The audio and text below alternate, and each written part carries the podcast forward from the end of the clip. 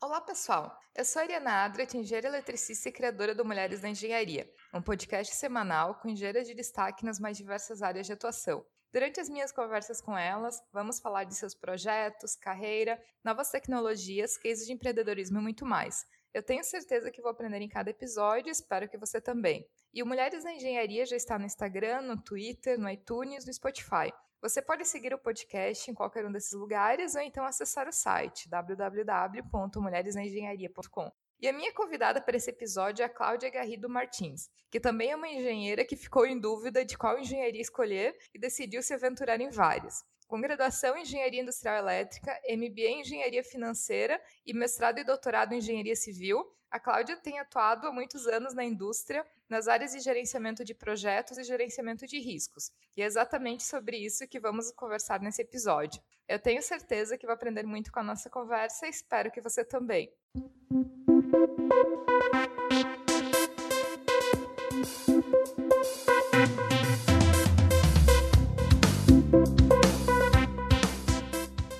Cláudia, seja bem-vinda ao Mulheres da Engenharia. Muito bom te receber aqui no podcast para conversar com a gente. E até para contar quem está ouvindo que na verdade eu conheci a Cláudia por um e-mail que ela mandou, comentando que ouvia e era ouvinte do, do Mulheres da Engenharia. Então é muito bom assim conhecer engenheiras que de ouvintes acabam virando entrevistadas aqui também. Então seja muito bem-vinda.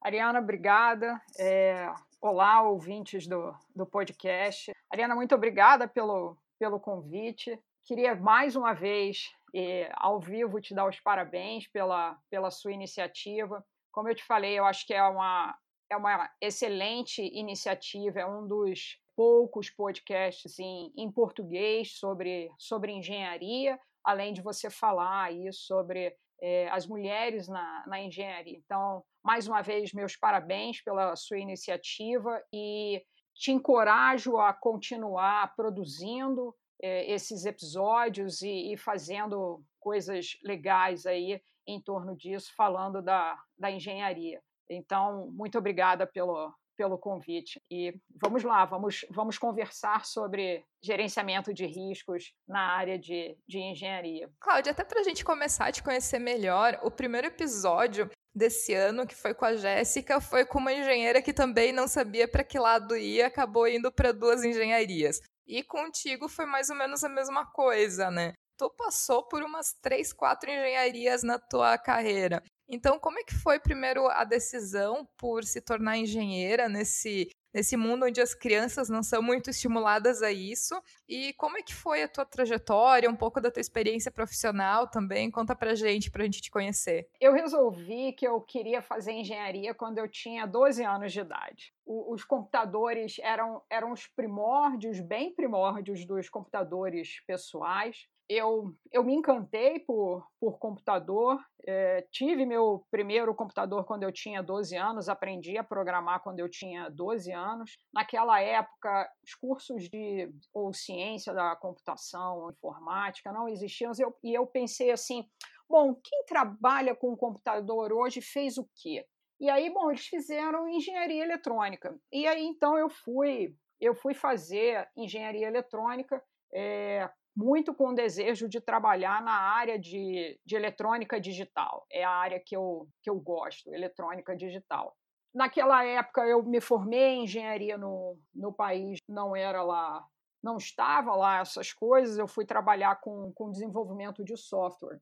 Mas enquanto eu trabalhava com desenvolvimento de software, eu, eu comecei a estudar gerenciamento de projetos e, e, resolvi fazer a certificação de gerenciamento de projetos. E enquanto eu estava estudando também para a certificação de gerenciamento de projetos, uma, da, uma das áreas de conhecimento é gerenciamento de riscos. E eu realmente me encantei por, por gerenciamento de riscos e queria continuar estudando isso. Bom, eu tirei a certificação PMP e fui, então, eu, eu saí da área de desenvolvimento de software e fui trabalhar como consultora na área de gerenciamento de projetos para uma petrolífera no, no Brasil e traba trabalhar nos grandes, na construção dos grandes projetos. E lá eu continuei é, estudando gerenciamento de riscos e, e, e trabalhando com gerenciamento de projetos.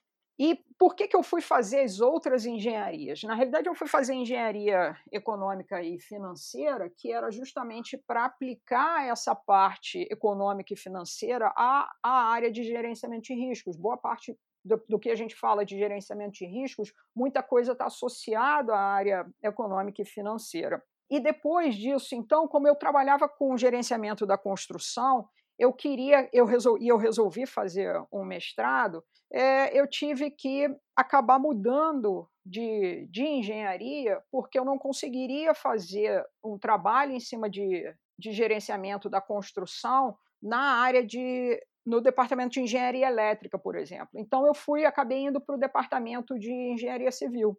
E quando eu fui fazer o meu doutorado, acabou sendo a mesma coisa, apesar de nos Estados Unidos existirem departamentos só voltados para o gerenciamento da construção. Mas alguns, a parte de gerenciamento da construção está associada ao departamento de engenharia civil. Então, por isso que eu saí mudando da, das engenharias. E, e essa parte de gerenciamento de construção é, é hoje a, a área que eu, que eu atuo e trabalhando com gerenciamento de risco continua sendo aí a minha, a minha paixão. Todos os meus trabalhos foram em cima de os trabalhos acadêmicos em cima de, de gerenciamento de risco. Eu acho interessante até para a gente é, dar um, um overview para a galera que é das outras engenharias ou que não trabalha exatamente na área, tu comentar um pouco dos conceitos básicos de o que, que é o gerenciamento de riscos é, e até comentando da importância disso, porque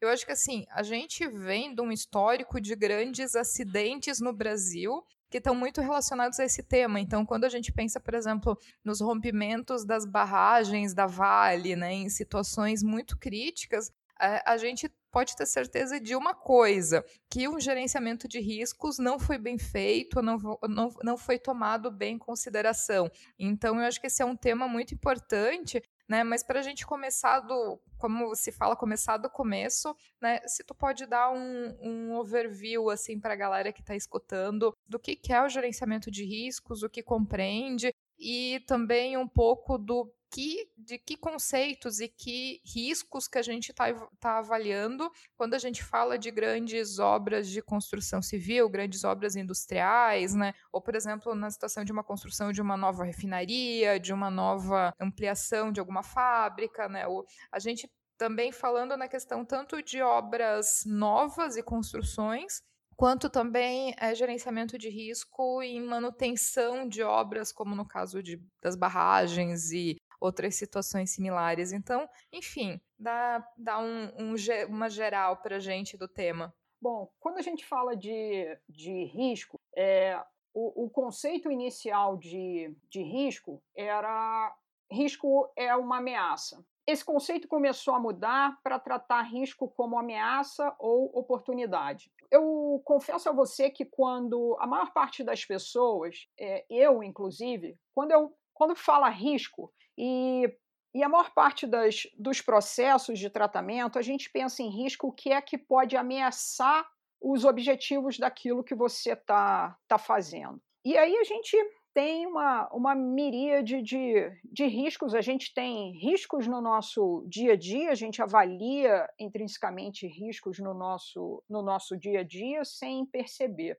É, e quando a gente fala em riscos também, a gente fala de um processo para gerenciar esses riscos, em que você começa com a identificação dos riscos, o que é fundamental, porque você não vai conseguir analisar ou tratar aquilo que você não identificou.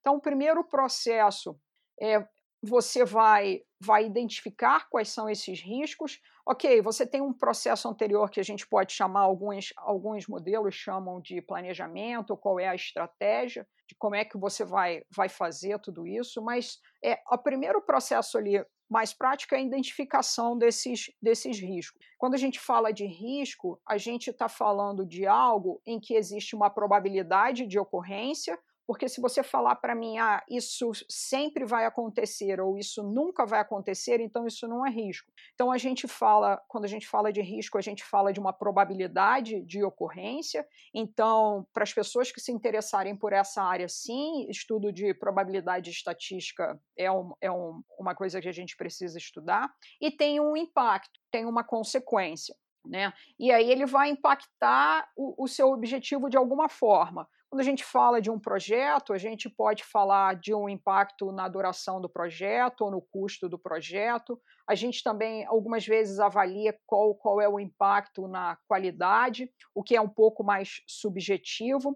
E a gente tem também, é, a gente pode dizer que a gente tem riscos na área de negócio, na área de confiabilidade, na área de segurança. Né? Então, quando a gente olha também uma, esses os nossos os nossos projetos na área de engenharia, a gente tem tudo isso envolvido, né? A gente tem a parte do negócio do, do projeto, em que a gente pode olhar aí o impacto na duração e no custo, mas a gente tem também a área de, de segurança, né? Que são ali são, são os riscos estão associados a, a acidentes, né? A parte de, de saúde do, dos funcionários da, da equipe do, do projeto. E por que, que é importante? Porque se a gente olhar como o risco como uma ameaça, ele, ele vai de alguma forma ameaçar o seu objetivo. E na realidade isso pode acabar impactando aí, dependendo da severidade desse, desse risco, acabar impactando o negócio da empresa. Então você, você falou aí, você mencionou é, grandes acidentes. Então, por exemplo, a gente teve esses acidentes relativamente recentes, quer dizer, um foi bem recente, já tem fez um ano, que foi a, a Brumadinho, e a gente teve assim uma sequência de acidentes com, com barragens em que isso de certa forma afetou o negócio da empresa, afetou a, a empresa que era ali a dona do ativo de, de Brumadinho, né? Ela passou por um passa por um processo aí de desconfiança. Então, quando a gente identifica o, os erros, os erros, os riscos, perdão, você, a gente não vai conseguir tratar todos eles. E é por isso que a gente precisa analisar esses riscos e ver a prioridade com que a gente vai tratá-los. Alguns riscos têm uma, por exemplo, uma probabilidade alta de ocorrer, mas têm um, um impacto pequeno e outros riscos têm uma probabilidade pequena de ocorrer, como um rompimento de uma barragem, por exemplo, mas tem um, um alto impacto. E a gente pode é, transferir isso para várias outras áreas. Então, se a gente pensar, por exemplo, na área de, de aviação, né, é, o risco de um, de um avião cair não é a probabilidade não é alta, mas o impacto é, é grande. Então a gente tem que que fazer sempre, sempre essa análise, né? Cada companhia vai ter aí, cada organização tem uma tolerância diferente a esses riscos e cada pessoa tem também uma percepção diferente. E, e a gente tem várias técnicas para analisar os riscos também. Eu acho até do meu conhecimento de gerenciamento de riscos e acompanhando, por exemplo, esses casos de acidentes, o que acontece é muito no sentido de que antes que aconteça algo, algum, algum risco, que era um risco potencial, ele se concretiza, o gerenciamento de riscos ou essa análise ela é vista pelas empresas como um custo, né? Como por que, que eu vou ter alguém avaliando, fazendo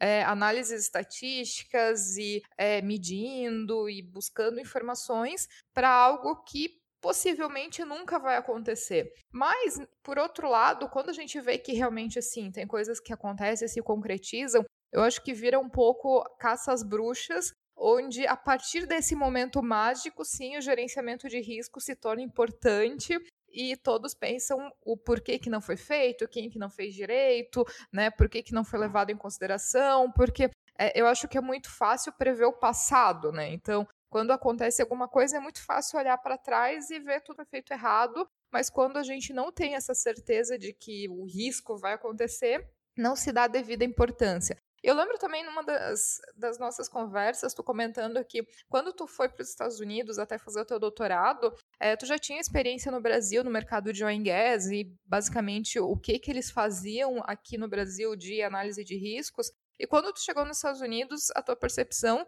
que antes era de que lá deveria ter alguma coisa muito mais desenvolvida, ou as empresas dando muito mais atenção a fazer uma análise de riscos bem feita e um gerenciamento de riscos bem feito, e na verdade o negócio não era bem assim. Então, se tu puder comentar um pouco de como que tá a percepção das empresas e no sentido de, de realmente estarem fazendo, ou a gente ainda está naquele mundo de que gerenciamento de risco só é importante depois que acontece alguma coisa? Você, você tem razão. A, a ideia do gerenciamento de riscos é que ele seja preventivo. Depois que, que o que você achava que era risco ocorreu, você vai estar tá só ali ou, ou aplicando uma contingência ou é, resolvendo. A ideia é que seja preventivo mesmo, em que você tente, algumas vezes, ok, você vai aceitar aquele risco, né? Mas a ideia do, do gerenciamento de riscos é esse é um processo proativo em que você tente mitigar o risco, em que você vai tentar e você vai aplicar ações para tentar baixar a probabilidade de ocorrência ou baixar o impacto, isso eu estou falando de ameaças, tá? Ou então você vai tentar eliminar aquele risco. Uma das, das, das ideias de transferência é também transferência do risco para uma outra parte, mas minha percepção é que quando você transfere o risco, dependendo de qual é a sua posição, na realidade é, é meio é uma área cinzenta essa questão de, de transferência, de que você está se livrando do risco. E aí, Bom, o gerenciamento de risco continua sendo encarado aí por, por algumas empresas ou por alguns gestores como é, é, um, é um custo a mais, é um trabalho a mais. É, eles não encaram isso como algo que a gente deveria implementar no, no dia a dia.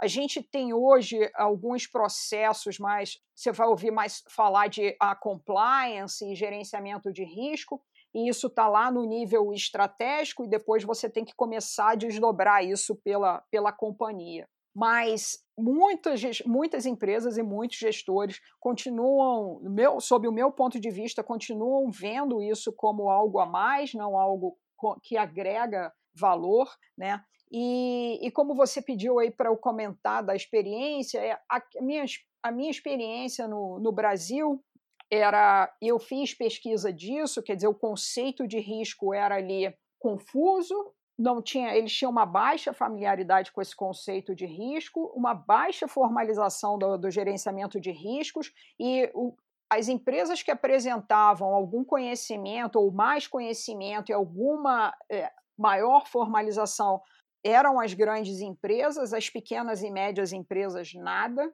e sobre as técnicas também para você identificar, analisar a mesma coisa. E aí eu fui lá para fora, fui fazer então a pesquisa do, do doutorado e acabei esbarrando na mesma questão. Ok, o, o conceito de risco para eles é, não era estranho, mas não existia uma, uma formalização também. E lá eu conversei com, com pessoas que tinham experiência na área é, residencial e não residencial, e também na área de transportes, mas eles não, não tinham um processo formal de gerenciamento de riscos. E, e, faziam isso, não é que, que as pessoas não façam nenhum. o gerenciamento de riscos acaba sendo algo muito intrínseco. Como a gente, por exemplo, antes de sair de casa, olha. No, hoje você, a gente pode olhar num aplicativo se vai chover ou não, né? qual é a ali a probabilidade de chuva e você carrega o guarda-chuva não. Você não tem um, a gente não faz um processo formal disso. As empresas, por sua vez, também não tinham. E, e, qual não foi a minha surpresa que uma pessoa com quem eu conversei, com mais de 20 anos de experiência, falou para mim que ah, mas é, gerenciamento de riscos são para não cabem nos nossos projetos porque eles são únicos e complexos. E eu depois eu fui refletir daquilo eu falei, nossa, mas por que os projetos são complexos? É exatamente porque a gente deveria aplicar o gerenciamento de risco. Porque se o projeto é muito, muito simples, se é algo muito simples, você aí realmente o gerenciamento de riscos vai ser mais uma, uma carga, um fardo ali. Mas se você tem um projeto que é complexo, é mais um motivo para você ter o gerenciamento de, de risco. E, e as perdas podem ser enormes. E é, é, o que você falou, a gente pode achar que não, que não vai ter uma, uma perda grande, mas se algo acontece, e aí a gente tem que olhar essa, essa questão da, da severidade. Né? Então, por exemplo, quando a gente fala de obras industriais, dessas grandes obras, uma fatalidade, você pode interromper o, o processo de construção por um ou dois dias, o que pode te trazer muito atraso. Né? Então, então, é óbvio que uma, você não quer perder uma vida, né? Perder uma vida no, quando a gente é sempre as pessoas fica todo mundo, assim, os gestores, todo mundo fica muito, muito passado quando a, acontece um acidente grave desse, né? É, então a gente tem que, que tentar prevenir isso. E outras coisas também que afetem, que não seja um, uma fatalidade, mas uma ocorrência que vá afetar é, o seu projeto. Ou, se a gente falar em, em prazo ou em custo, que vai afetar muito ali o seu, o seu custo. Na minha pesquisa do, do doutorado, por exemplo, o projeto que eu analisei, a simulação que eu fiz, uh, o impacto no prazo, por causa dos riscos, não era grande, mas o impacto em custo era algo assim estrondoso. E se a gente então transferir esse, esse impacto para esses grandes projetos de capital, em que a gente está falando de bilhão de dólares, o impacto disso é muito grande, é muito grande. E, e pode, pode até, dependendo do que for, quebrar uma empresa. Cláudia, entrando até um pouco em técnicas, assim, alguma coisa um pouco mais, mais técnica, mais passo a passo, até para o pessoal entender um pouco mais no, na aplicação prática de como fazer. E daí, claro, né, quanto maior a obra, é maior a complexidade, porque, por exemplo, a construção de uma refinaria, a construção de uma usina hidrelétrica, com muitas vezes milhares de trabalhadores, com é, fornecedores diversos, né, tudo isso vai agregando complexidade e os riscos inerentes também vão aumentando e vão se tornando cada vez maiores, e tanto os riscos podem ser maiores, quanto as consequências desses riscos também podem ser, podem ser maiores. Então, que técnicas mais ou menos que tu poderia exemplificar para o pessoal de colocar em prática um gerenciamento de riscos? Bom, falando de novo da, da primeira fase, né, que seria a, a identificação, você pode fazer alguns projetos, você pode usar uma, uma checklist, que é uma, uma técnica bem comum, né? Você tem ali já uma, uma, uma checklist de algumas coisas que podem, que podem gerar o risco, e, e essa checklist pode sendo é, pode ir evoluindo né, conforme você vai tendo novos, novos projetos. Então é uma, é uma ferramenta simples, mas que, que você pode usar para alguns projetos. É, uma ferramenta bem comum é o brainstorming, onde você coloca várias pessoas envolvidas no projeto juntas no, numa sala, então você vai levantar aí os possíveis riscos e vai então fazer a, a, a, levantamento e a eliminação daqueles que depois, no consenso ali do grupo, o grupo entende que não é risco. Você pode fazer isso também individualmente, mas eu acho que é muito mais é, rico se você fizer isso com um grupo de pessoas de diferentes. E aí, quando a gente fala de grupo de pessoas, a gente tem que falar de diversidade também, né? É, envolver pessoas de diferentes áreas. Então, se a gente está falando de é, um projeto em que a gente tem mais de uma disciplina ali, então você vai botar, você vai botar é, uma pessoa envolvida com mecânica, na parte elétrica, na parte civil, e, e, pessoas também de diferentes níveis dentro da, dentro da empresa. Então, a gente costuma fazer isso no, no brainstorming, você tem que ter alguém para facilitar essa, essa sessão. Tá? É, e aí tem algumas outras técnicas que são parecidas, é, o método Delphi, mas brainstorming é, talvez brainstorming, checklist são talvez aí as mais as mais populares, tá? Para você começar a, a identificar esses, esses riscos. É uma, uma coisa importante: você também pode tomar a decisão de que você ou vai analisar os riscos para o projeto inteiro, ou você vai analisar os riscos, você vai fazer uma identificação de riscos por fases do, do projeto. a gente costuma, nos projetos grandes em que eu trabalhei, em que eram quatro, cinco anos, a gente acabava fazendo mais de uma sessão de risco, né? A gente acabava fazendo um revisitando esses riscos depois de um determinado período. Então, pode ser interessante fazer essa, essa identificação dos riscos por fases, né, se o seu projeto for grande. Se o seu projeto for, for pequeno, você pode fazer de uma única vez. É, uma coisa que, tem, que eles têm feito nos Estados Unidos, principalmente nas, nas empresas aí que trabalham com construção não residencial, que são os prédios prédios comerciais e prédios para as universidades, eles têm trabalhado muito com pool planning, em que eles fazem o planejamento para os próximos 15 dias, eles colocam todas as pessoas juntas ali, e aí eles levantam é, coisas que podem é, afetar aquele, aquele processo das próximas duas semanas. Mas eles não fazem isso, não tem um processo formal de registrar os riscos. Ah, é importante fazer um criar um registro de risco, né? E é isso que quando eu falo de formalização é isso é esse essa é, esse ciclo formal de registrar os riscos, de fazer a análise dos riscos e o processo de o que, que você vai fazer para tratar e o processo de monitoramento e controle. Bom, quando a gente fala de qualificação de análise dos riscos, a gente pode falar em qualificação e em quantificação.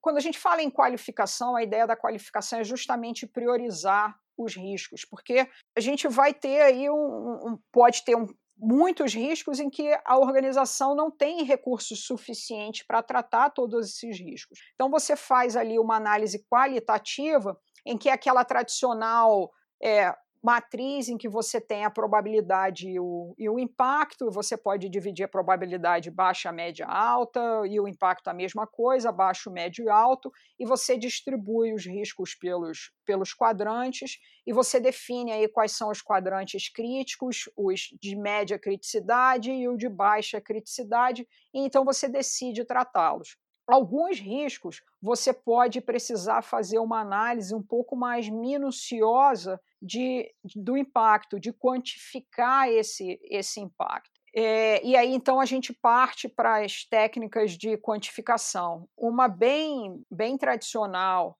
é, hoje em dia, é Monte Carlo, em que você faz uma simulação, que você, em geral, tem uma. Você coloca ali uma distribuição de valores, uma variação de valores, e a, o software em que você vai rodar Monte Carlo, ele vai fazer ali um, inúmeras, é, inúmeros cenários usando diferentes valores. Então, e depois ele vai te dar lá uma curva em que você tira então o risco ali por aquela, é, aquela distribuição. Então, você consegue, por exemplo, olhar que para uma a data do projeto, a data que você pretende terminar o projeto, tem, por exemplo, 80% de chance de você terminar naquela data, considerando os riscos. Cláudia, a partir do momento que se faz análise de risco, se identifica os riscos, por exemplo, imagina uma obra, tem eh, risco na questão de pessoal, risco na questão de disponibilidade de materiais, de licenças, enfim, deve ser uma infinidade de itens é, que são necessários e que podem levar a um atraso na obra, riscos de aumento de custos, enfim, são várias as consequências. Né? A partir do momento que se identifica que existe um determinado risco, como que é feita a tratativa desse risco e como que se leva até a questão de é, aprovação, por exemplo, de é, recursos para se tomar as devidas ações? Como é que é, se continua esse processo a partir da identificação? Então, como eu falei, aí o, primeiro, o primeiro passo é fazer a qualificação. Quer dizer, depois que a gente identificou cada risco, a gente vai eh, estimar lá qual é a probabilidade de ocorrência desse risco e o impacto. E aí, com isso, você pode, então, é, plotar esses riscos nessa, nessa matriz e você calcula a severidade do risco também, que é o, é produto da probabilidade pelo, pelo impacto. É a forma tradicional como, como é feito. Então, você, você distribui os riscos nessa, nessa matriz né, e define ali quais são os, os riscos mais críticos e os menos críticos. Como a organização, em geral, não tem recurso para tratar tudo, é, você começa dando foco ali para os mais críticos. Né? Então você vai, vai definir ali ações de respostas para aqueles riscos. E, e, de que forma você vai fazer? Quer dizer, pode ter algum risco em que você vai assumir o risco que você olha e, e não há assim nenhuma ação que você possa tomar, então você vai, vai assumir aquele, aquele risco. Tem outros riscos em que você pode tomar algumas ações. Então, vamos, vamos pensar aqui chuva. Como é que a gente pode olhar a, a, a questão da, das chuvas, né, num determinado período de construção. Você pode pegar aí séries históricas que estão disponíveis na, né, pelos órgãos que fazem que fazem esse monitoramento da quantidade de chuva. Dali, então, você tira é, qual é a, a, a, probabilidade que da chuva, né, da quantidade de chuva que você vai ter em determinado período. Então, geral, verão é, é um período em que chove mais. Qual, qual é uma ação que você pode tomar? E eu já vi isso em, acontecer em projeto. Você pode acabar adotando lá aquelas tendas que cobrem determinadas áreas do seu, do seu projeto. Ah, isso é caro? É caro, né? não é barato. Mas algumas empresas optam por fazer isso porque vem benefício em fazer isso ao invés de parar a obra. Outras empresas vão considerar esse, esse período de chuva no impacto ali na, na quando você está fazendo o planejamento do projeto. Então você já prevê que você vai produzir menos durante, durante aquele, aquele período em que chove mais. Então, essas são algumas ações. Agora, há empresas também que preferem assumir esse risco. Eu não vou colocar tenda e eu vou continuar com o meu planejamento como se não houvesse chuva. Outras ações, até quando a gente olha os riscos, surpreendentemente, são às vezes ações bem simples que você pode tomar. Então, se a gente fala de segurança, quais são aí ações preventivas e que estão associadas a, ao risco em que várias empresas executam, né? São aqueles diálogos sobre segurança diariamente ou durante a, a semana, né? são toda a o próprio uso de, de equipamentos de proteção são aí ações de prevenção para determinados riscos. Você tem outras atividades que podem ter aí alguns riscos. Então, se a gente está falando de um içamento de um equipamento muito pesado ou de um módulo de construção, ah, o que, que você pode fazer? Bom, você vai fazer por exemplo, ações ali de mitigação de um acidente da queda né, do, do equipamento ou do módulo durante o içamento. Quer dizer, uma você vai fazer a, a, checagem do equipamento que vai fazer isso. Outra você pode usar verificações aí de terceira parte para fazer todo o cálculo ali da, da questão de cabos em que você precisa usar e, e de todo o, o equipamento. Então você toma ações para prevenir aquele risco de, de ocorrer. Né? Você não está eliminando o risco, mas você está aí é, diminuindo a probabilidade de ocorrência, por exemplo. E outros, outros riscos você pode conseguir tomar ações que você vai, vai eliminar esse, esse impacto, eliminar o, o risco. Né? É, quando a gente usa ali está clipado, né, trabalhando na altura para prevenir a pessoa de, de cair, ou se ela cair, ela não vai, vai cair ali no, no solo. Né? Então, algumas dessas coisas que a gente, olhando o risco, tá, vão definir os recursos e quanto é que vai se gastar. Como eu falei, muitas vezes são ações só de coordenação também. Tá? Você já está ali, é, você já tem um, um, um supervisor é só uma questão de, de realmente fazer uma ronda, fazer nada, nada muito custoso. Mas é, existe sim um, um custo relacionado a, a, essas ações de mitigação ou as ações para evitar um, um risco. Né? Mas muitas vezes o custo disso é muito baixo ou é nenhum, porque você já faz, você só tem que ou mudar alguma coisa no, no seu processo. Cláudia, o quanto que gerenciamento de riscos está associado à cultura é, organizacional da empresa? Porque uma coisa que chama muito atenção, por exemplo, e até citando novamente acidentes como esses da Vale, né, as notícias que a gente acaba vendo na mídia, e outros acidentes, outros, outros casos de, nesses casos de barragens, mas também muitos casos de construções, de acidentes na indústria de oil acidentes na indústria da construção civil, enfim, é, que quando acontece realmente esses acidentes de grandes proporções, normalmente o que, que acaba se é, descobrindo é que a alta direção já sabia dos riscos, mas não tomou nenhuma ação. Né? Então, é, se entra muito naquela discussão de que a empresa muitas vezes tinha uma cultura de permissividade, de, por exemplo, o trabalhador ele está sem o cinto adequado para um trabalho em altura, mas ah, não vai acontecer nada, continua assim. Um sensor lá na barragem está indicando que determinados valores de é, não sei, de, por exemplo, a movimentação do solo estão acima dos limites, né? Mas um diretor vê aquele relatório e considera de que não, ainda não vai acontecer nada, dá para esperar mais seis meses para fazer um investimento em alguma melhoria na estrutura, né? Ou numa construção de um edifício né, também de ter, assim, de ter uma cultura de permissividade e essa cultura ela ser tanto desde a base dos trabalhadores até alta direção, né? Como é que tu vê essa associação entre gerenciamento de riscos e cultura de, de, de não permitir riscos com é, a alta direção da empresa e o que, que a alta direção da empresa ela não tem exatamente naquele quadro bonitinho na parede, mas o que ela pratica no dia a dia? Eu acho que que isso deveria ser um, um valor, né?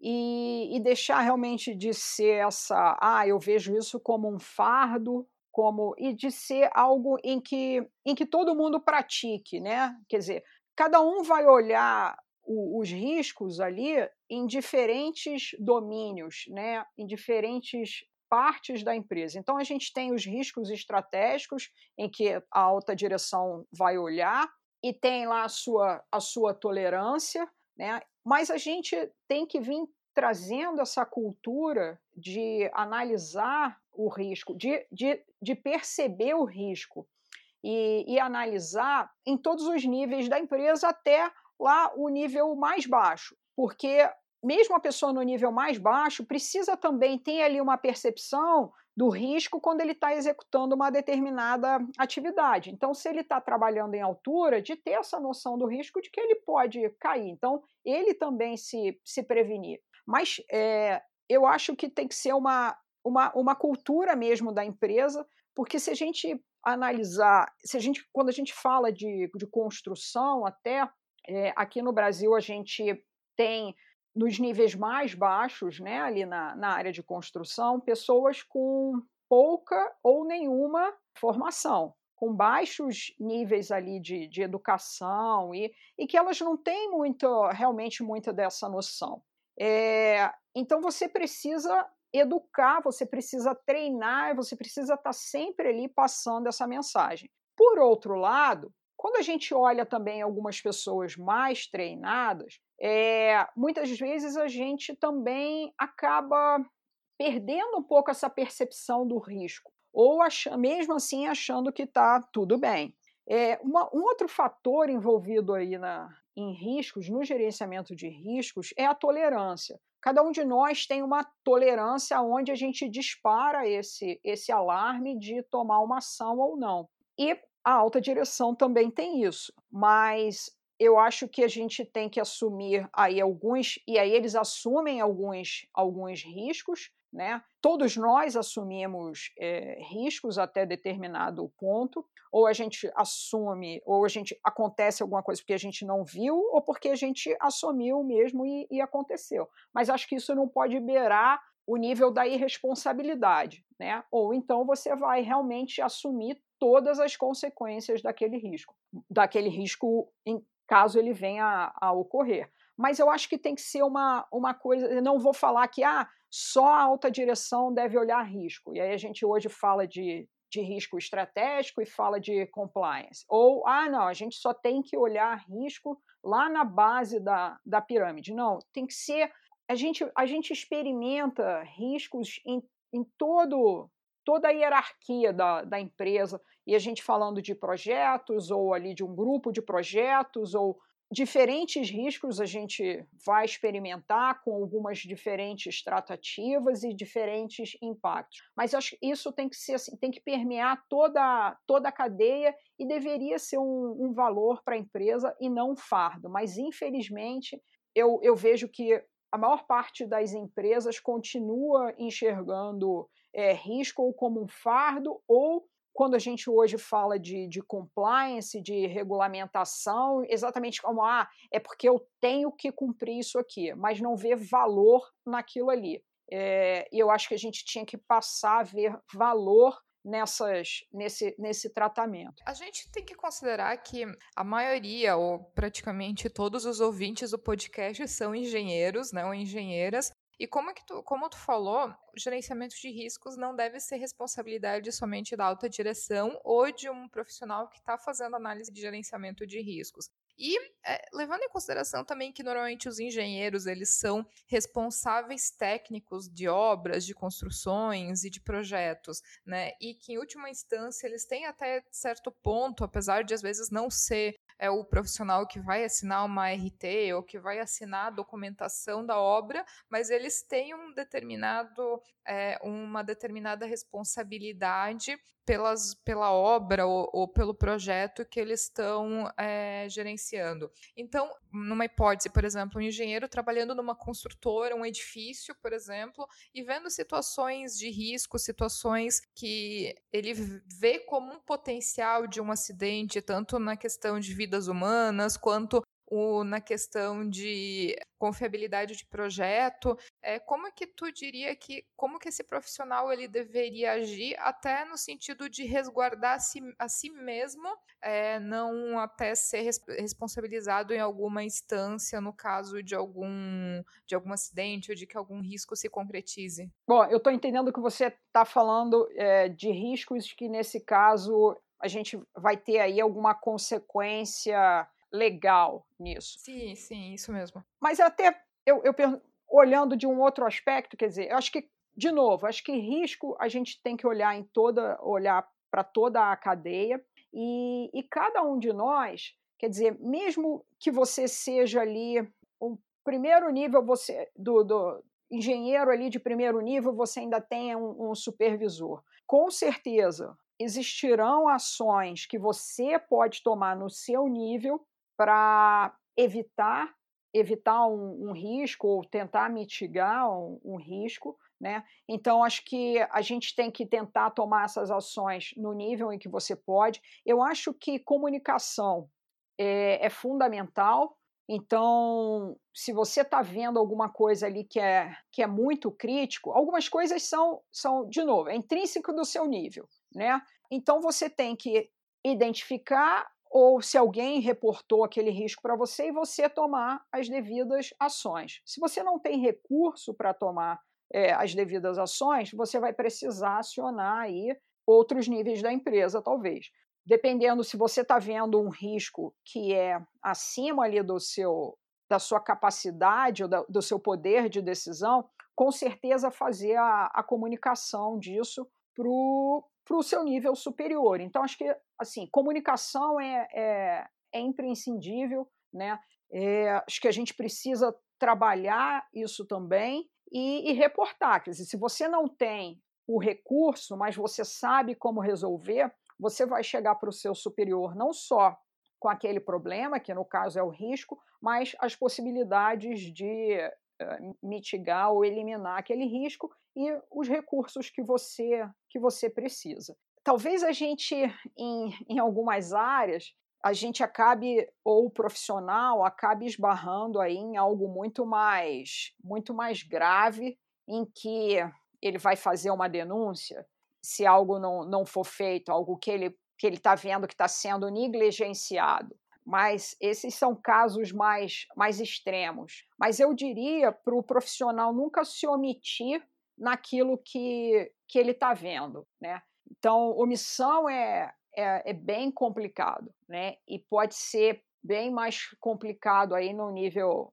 quando a gente está falando alguma coisa que tem uma consequência legal. Então, se você tiver lá, você.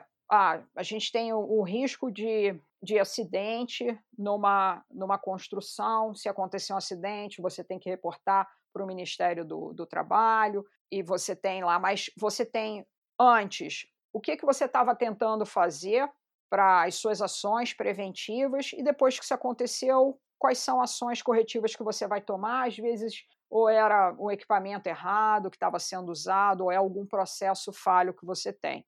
Mas meu, eu diria para os engenheiros não se omitam. É, o que você puder resolver no seu nível ali, resolva, né? identifique os riscos e o que, que você pode fazer e, e comunique sempre para as esferas competentes aquilo que esteja fora do, do seu alcance. Mas a gente pode ter aí alguns, alguns casos extremos em que uh, você pode entender como, como negligência né, ou como, como má fé. Então, por exemplo, é a questão de, de corrupção, né, o risco de alguém aí se corromper, pedir né, o dinheiro para uma, uma contratada. As empresas têm ali as suas ações, Bom, aí se isso ocorrer, ela vai tomar lá as devidas ações, olhar se teve alguma falha de processo, mas não se omitam, nunca. Não se omitam e, e tenham e documente se for preciso. Se a empresa não tiver um processo de documentação, aí é que tá, se não tiver uma formalização,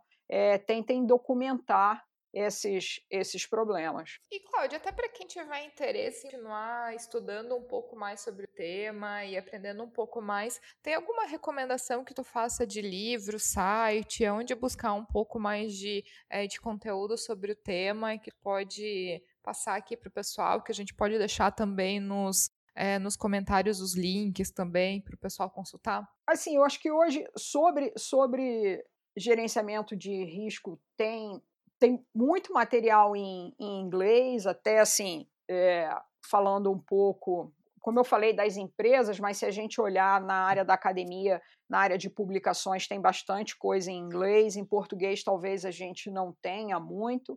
Se a gente se você olhar para a área de, de riscos em projetos ali no mundo de projetos, aí eu sugiro dar uma olhada no, no PMBOK, né, no padrão que o PMI tem aí sobre gerenciamento de riscos. E são, são assim, existem vários modelos, mas eles são muito similares. Se você quiser olhar para a parte de, de risco eh, estratégico, Aí tem algumas outras organizações que olham mais essa área de risco estratégico, e na realidade hoje tem assim, porque a gente está sendo bombardeado por, um, por várias coisas, né? Então é, é risco cibernético, essa parte de, de compliance, em que você olha ali é, a parte até fiscal e, e a, parte de riscos em projetos, ou quando a gente olha, fala de segurança, segurança tem tem uma área específica também com técnicas ali específicas,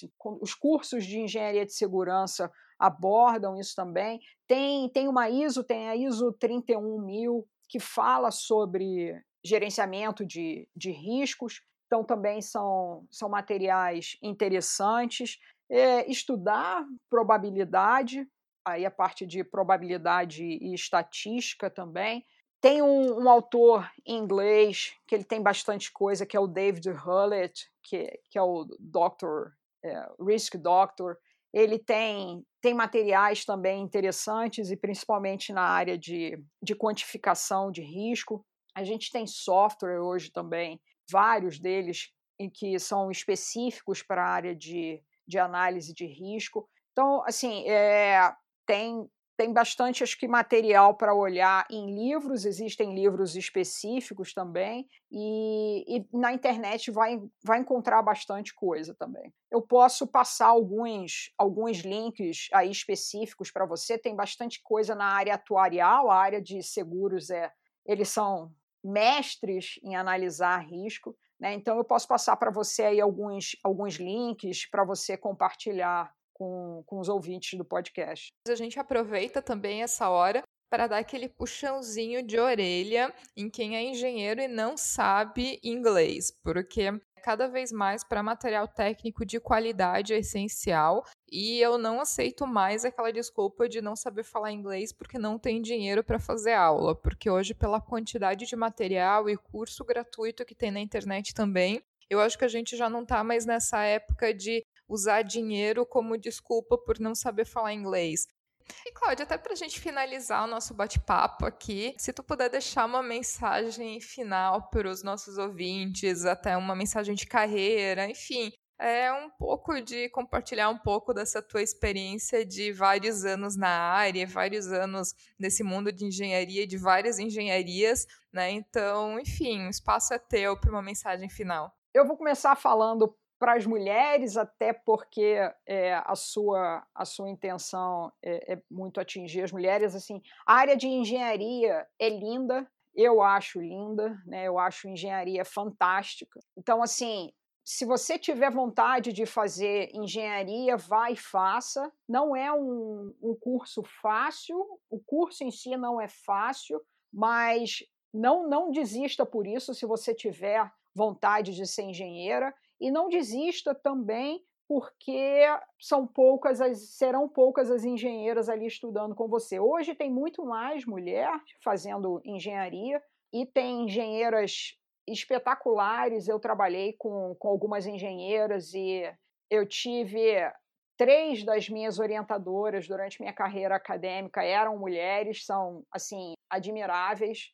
É, admiro todas elas na, nas suas carreiras. Trabalhei com engenheiras em cargos de, de liderança assim maravilhosas. Então, é, se você tem vontade, vá fazer engenharia.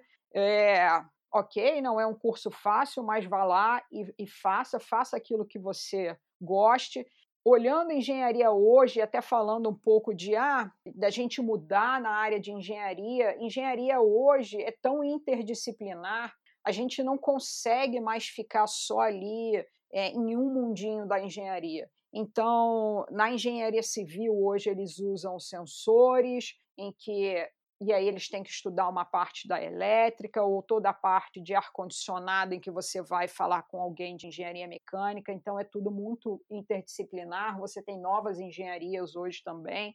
É, então, assim, vá bem curioso fazer, fazer engenharia. É uma carreira linda, é uma carreira que você pode se movimentar e até acabar atuando em, em outras áreas. E, principalmente, se você entrar na área de engenharia, não pense que você vai lidar só com máquinas eu, eu tenho conversado sobre isso com, com alguns professores fora, e, e assim, era uma mentalidade que eu tinha quando eu fui fazer engenharia, que eu ia lidar com, com máquinas. Então, assim, desenvolva não só a sua, a sua capacidade técnica, não só estude a área a parte técnica da engenharia, mas se desenvolva também no que a gente chama, alguns chamam de soft skills ou capacidades interpessoais, habilidades interpessoais, capacidade de comunicação, capacidade de liderança. E quando eu falo de líder, eu não quero dizer que você vai ser o gerente, é, na realidade, liderança e gerenciamento são, e gerência são duas coisas diferentes. Então, desenvolva sua capacidade de comunicação, sua capacidade de liderança, sua capacidade de resolver problemas, sua capacidade de tomar decisões. Então, vá com uma, também com essa ideia de desenvolver ali outras, outras capacidades, porque é, é isso que você vai acabar encontrando quando você for para o mercado. Você vai trabalhar em equipe ou você vai acabar realmente sendo líder de uma equipe ou gerente de uma equipe em que você vai precisar liderar. E essa capacidade de comunicação escrita e falada é essencial. Então, vá de mente aberta, mas é uma carreira linda siga na engenharia. Eu, se você me perguntasse, você você se arrepende ou se você tivesse que fazer começar a graduação de novo, zerou, você vai fazer uma graduação. Eu faria engenharia de novo. Eu faria engenharia de novo e não me arrependo e acho uma carreira linda e sou assim adoro ler sobre, sobre coisas na área de engenharia nas, e nas diversas áreas. Mas, Cláudia, quero te agradecer muito a presença aqui no podcast. Foi um bate-papo muito interessante para quem tem mais interesse por gerenciamento de projetos, gerenciamento de riscos também. É, eu vou deixar contato da Cláudia é, nos comentários também, eventualmente, se quiser entrar em contato com ela para tirar alguma dúvida, fazer algum esclarecimento. Mas, enfim, quero te agradecer de coração por, pela tua presença, pelo teu carinho com Mulheres da Engenharia. Muito obrigada. Obrigada mais uma vez a você também, Ariana. Mais uma vez, parabéns que você continue produzindo aí episódios bastante interessantes. Eu Quer dizer, eu sou ouvinte do, do podcast e eu, nos que eu ouvi, eu aprendi coisas novas, fiquei bastante curiosa e confesso que dos que eu ouvi, eu fiquei com uma coisinha assim de gostinho de quero mais, foi bem interessante. É, aprendi coisas novas e então assim mais uma vez parabéns continue fazendo isso é sucesso para você aí na, na sua carreira e sucesso para todas todos que, que tentarem a carreira na, na engenharia. E se você que está ouvindo tiver algum comentário, crítica ou sugestão, só enviar um e-mail para ariana.mulheresengenharia.com ou então acessar o nosso site www.mulheresengenharia.com e deixar o seu comentário. E se você gostou desse episódio, ficarei muito feliz se puder compartilhar com outras pessoas que podem gostar também. Um abraço e até o próximo episódio.